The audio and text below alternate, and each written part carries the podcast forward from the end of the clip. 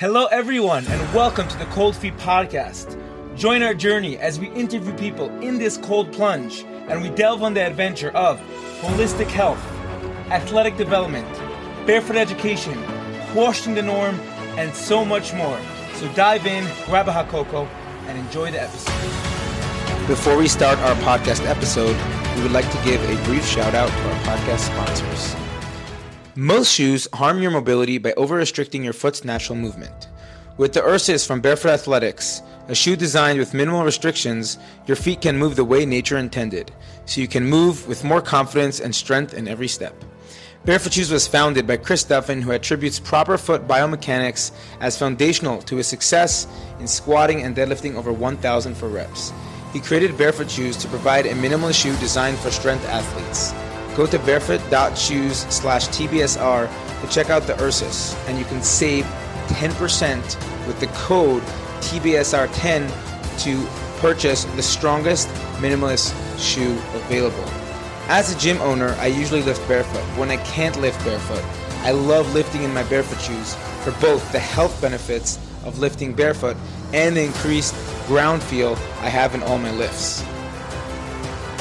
You don't need supplements to build muscle, lose fat, and get healthy, but the right ones can help. That's why over 350,000 fitness folk have chosen Legion. Well, that and their 100% natural products. They're clinically effective ingredients and doses, and they're no hassle money back guarantee. I've been following Michael Matthews, the CEO of Legion Athletics, journey since 2012, and I am super duper impressed with their supplements. They have a wide variety of everything from protein powders, pre workouts, post workouts, omega 3s, and bundles. And you can save a whooping 20% with the discount code HABER, H A B E R. So just log in to legionathletics.com, and the discount code is HABER for 20% off. Earth Runners are some of my favorite minimalist sandals. Earth Runners were created to rewild our lives in response to the typical modern domesticated lifestyle, which is causing numerous health, psychological, and social issues. Through rewilding and grounding, we aim to bring stronger, healthier, and more resilient individuals and communities back to our society. If you're not familiar with grounding, grounding is exposing your bare feet or body to the earth beneath you. And if you're unable to do that, you can ground with sandals like Earth Runners with their unique copper plug and copper laces. Grounding has a huge splay of benefits such as reducing inflammation, improving sleep, and improving happiness. So you can check out Earth Runners at earthrunners.com and you can use our discount code of TBSR10 to get 10% off. All right, welcome to another spontaneous and short episode of the Cold Feet Podcast. Today I'm joined by one of my clients whose name is Josef Strauss. And Josef, why don't you tell us about what what's going on in your life these past uh, since last night and for the next few days? Yeah, so uh, I originally started this uh, this idea to do this this challenge uh, presented by David Goggins.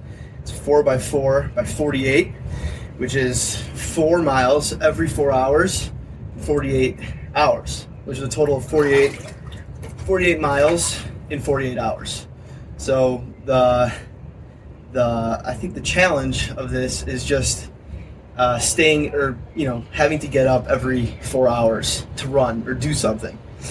Um, and I, the reason I wanted to do this is just um, I feel like for myself in general I get like complacent in life, and uh, to break that complacency sometimes it takes like a big challenge to like kind of you know get you get you into into a, um, a hardworking mindset.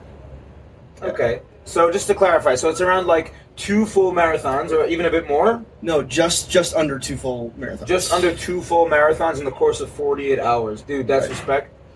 Peace out. We're doing now is while we're in the ice bath is that cold exposure and ice bathing is actually very, very beneficial for endurance athletes. And while it is beneficial for strength athletes as well, it can have a hypertrophy blunting effect, which means that it can slow down muscle growth, which is not good for strength athletes. But since he's doing mostly running, we just now got off a good, you know, mobility and uh, breathwork session because we don't want to overload him so much in between these next strenuous few days. Ice bathing is great.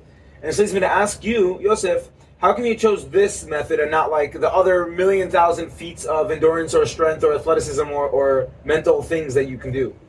Honestly, I think it's uh, it's a good question. Uh, I think that I chose this challenge specifically because, uh, well, first off, I've never actually I, have never actually perfect any of this for uh, for uh, some Moral support. Yeah. Uh, I think that the I've never done a challenge where it's been you know it's over 48 hours. Where it's been, it's been that long of a, of a challenge, and uh, yeah, that's that's that's what intrigued me. It's exciting. It's exciting for me, so I think that's why I'm doing this. one. It's funny because like the pro and con of the weight room, and like you can speak about the powerlifting stigma is that you go in like you get all hyped, you get all pumped, you take your pre workout, and you do one rep, and then you get like a seven minute break. So while like lifting three thousand kilo is not permanently easy, well three thousand kilo, hopefully one day we'll get there, but you one rep and you're done. Right. or five reps and you're done, or even ten reps and you're done. Whereas running or endurance sports or like repetitive multi-day runs, that's a whole different ballgame. That's a whole different like mental capacity.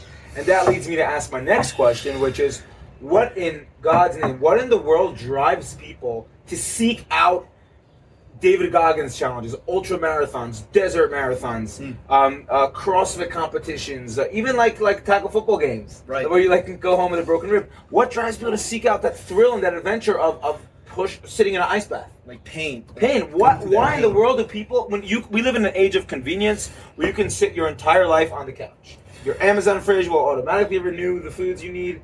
You, uh, you're, you know, you can get online shopping, online groceries. You can sit in your couch and work from your computer. Why do people even push their comfort zone that much? Yeah, I, I well, I, I mean, I, I think that everybody has their own reasons, but uh, I think for myself, it's just that, uh, and this has been true like throughout my life, is that if I'm not going up, I'm going down, Mm. and so the, I don't believe in in a, in a middle ground. So I think that by people have to push themselves. You have to be uncomfortable in order to to excel, and to to find that calm, you have to go through the pain.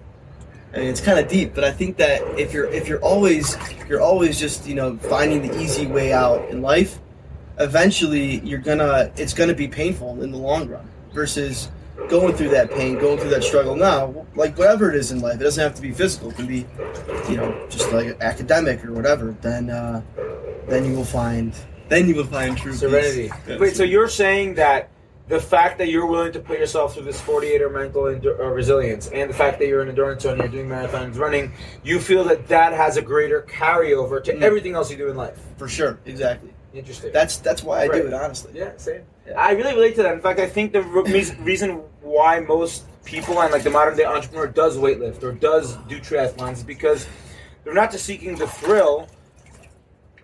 They're not just seeking the thrill All right, now we good. if there's a mic here, you'd every time you move the water. They're not just seeking the thrill, but they're actually looking for the carryover. It's it's hard to squat. It's hard to run. Not only does it take intrinsic motivation, but it takes strength and energy to, to lift 100 kilo off the floor, or run a marathon, or or do anything, or hop on a bike.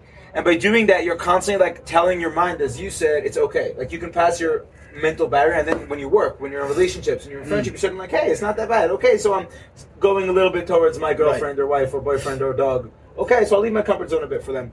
My theory as to why people leave their comfort zone has more to do with if we look at our primal ancestral roots and like without getting all caveman, let's look like a thousand years ago before like electricity existed and before comfort existed, and before couches existed. Tarzan would leave his cave, maybe beat his chest a bit, you know, ooh, get ready for the hunt, All right. and then he'd hunt for the lion all day. And then not only would he go on an extreme 10 hour run with probably, you know, ca- weighted down by his equipment, have jumping and climbing and moving and rotating and whatever it is, but he would either come home with the lion, which gives this huge dopamine rush of, oh, I got the lion, or he wouldn't come home with that lion rush. I think we're chasing, I think our hormones are programmed and our, our ancestral DNA is programmed to hunt down the lion. And because we no longer have the lion, we have to find metaphors for that lion in our life. And if that lion is completing the local Spartan race, or if that lion is completing the David Goggins challenge, or if that lion is, you know, competing in your local tackle, marathon tackle football game or marathon or whatever, like you find mm-hmm. that lion in, that's where like we need that dopamine, we need that feeling and sense of accomplishment in an extreme environment. What are your thoughts about that? Yeah, I think that, I think that's that's really true. And I, I, I definitely agree with that. I think that also like further furthering that, it's like, you know, as you complete a marathon or as you can, you know, you, you get better at tackle football or whatever it is, you're always trying to like continue that that challenge. Mm. Because once a marathon, you know, becomes easy, then it's like, all right, like now it's you know now it's easy, and now I'm I'm not I'm not trying. It's not a challenge anymore. So like then the next step is either either a faster marathon or a longer distance. Right. So yeah, I think it you know that's like the next like man is always trying to Accomplish. yeah to to accomplish his challenge. I think I think it's really like the, what keeps people getting out of bed in the morning. At least for me, I'm like this fiery, passionate human. Is I want to accomplish. I want to go to sleep every night knowing I accomplish things, and whether I'm accomplishing things like physically, monetarily, spiritually, physically, I don't care. But I want to accomplish and this these these these races and these runs and all these challenges are getting you into that mindset of like. I'm hungry. I want more. I want more. I want better. And as I said before, that carries over to the rest of your life very much. So Yosef now he did his first four mile run. He has another four. 44 hours, another 44 hours. Yeah. 44 hours of four mile races, and it's a privilege to work with him. And we're kind of in these sessions we're doing over the next few days. It's not going to be you know anything strenuous or power stuff. We're just trying to maximize recovery, mobility, movement to help him recover between days. Also focusing on nutrition, making sure that he's you know eating a- adequate, getting enough essential amino acids, and yeah, that's it. Um, any any last words of motivation and inspiration to the camera after this good 10 minute soak you had have? Just keep running. Just keep running, run fast, run. All right, that's all for today. Thanks so much for tuning in to a short of the Cold Feet podcast. Jesse and Sean out. Hey, I'm Sean, and I'm the Barefoot Athlete, and I want to welcome you on this six-week Barefoot Transition course. Two and a half years ago, we started developing this course, and we wanted it to be 12 months long. Why 12 months? Because we felt that if you just spent dozens of years in cushioned shoes, you can't transition that quickly realizing that 12 months is not sustainable, we shortened it to six weeks. And in these six weeks, you're going to dive into foot, knee, ankle, hip, shoulder mobility. You're going to dive into calf, ankle, knee, hip strengthening. You're going to learn how to take care of your feet, how to release them with tons of soft tissue work. After the first phase is over, after the three weeks are done, your pain is gone. Your knees, your hips, your feet are feeling great, ready to rumble. Move on to the advanced stage. We learn how to land, we learn how to jump, we learn how to produce force and absorb force. Every single week is action packed with play, fun, challenges to challenge yourself, your friends, your loved ones, and your community. Tons of strengthening, tons of footwork, and we can guarantee you that in six weeks' time, you will be much, much closer to being able to fully love life and live life in minimalist footwear. And the best part of it all, you're not limited to six weeks. So if you want to go back and repeat a phase, you're more than welcome to. So let's go, come along, and enjoy the course.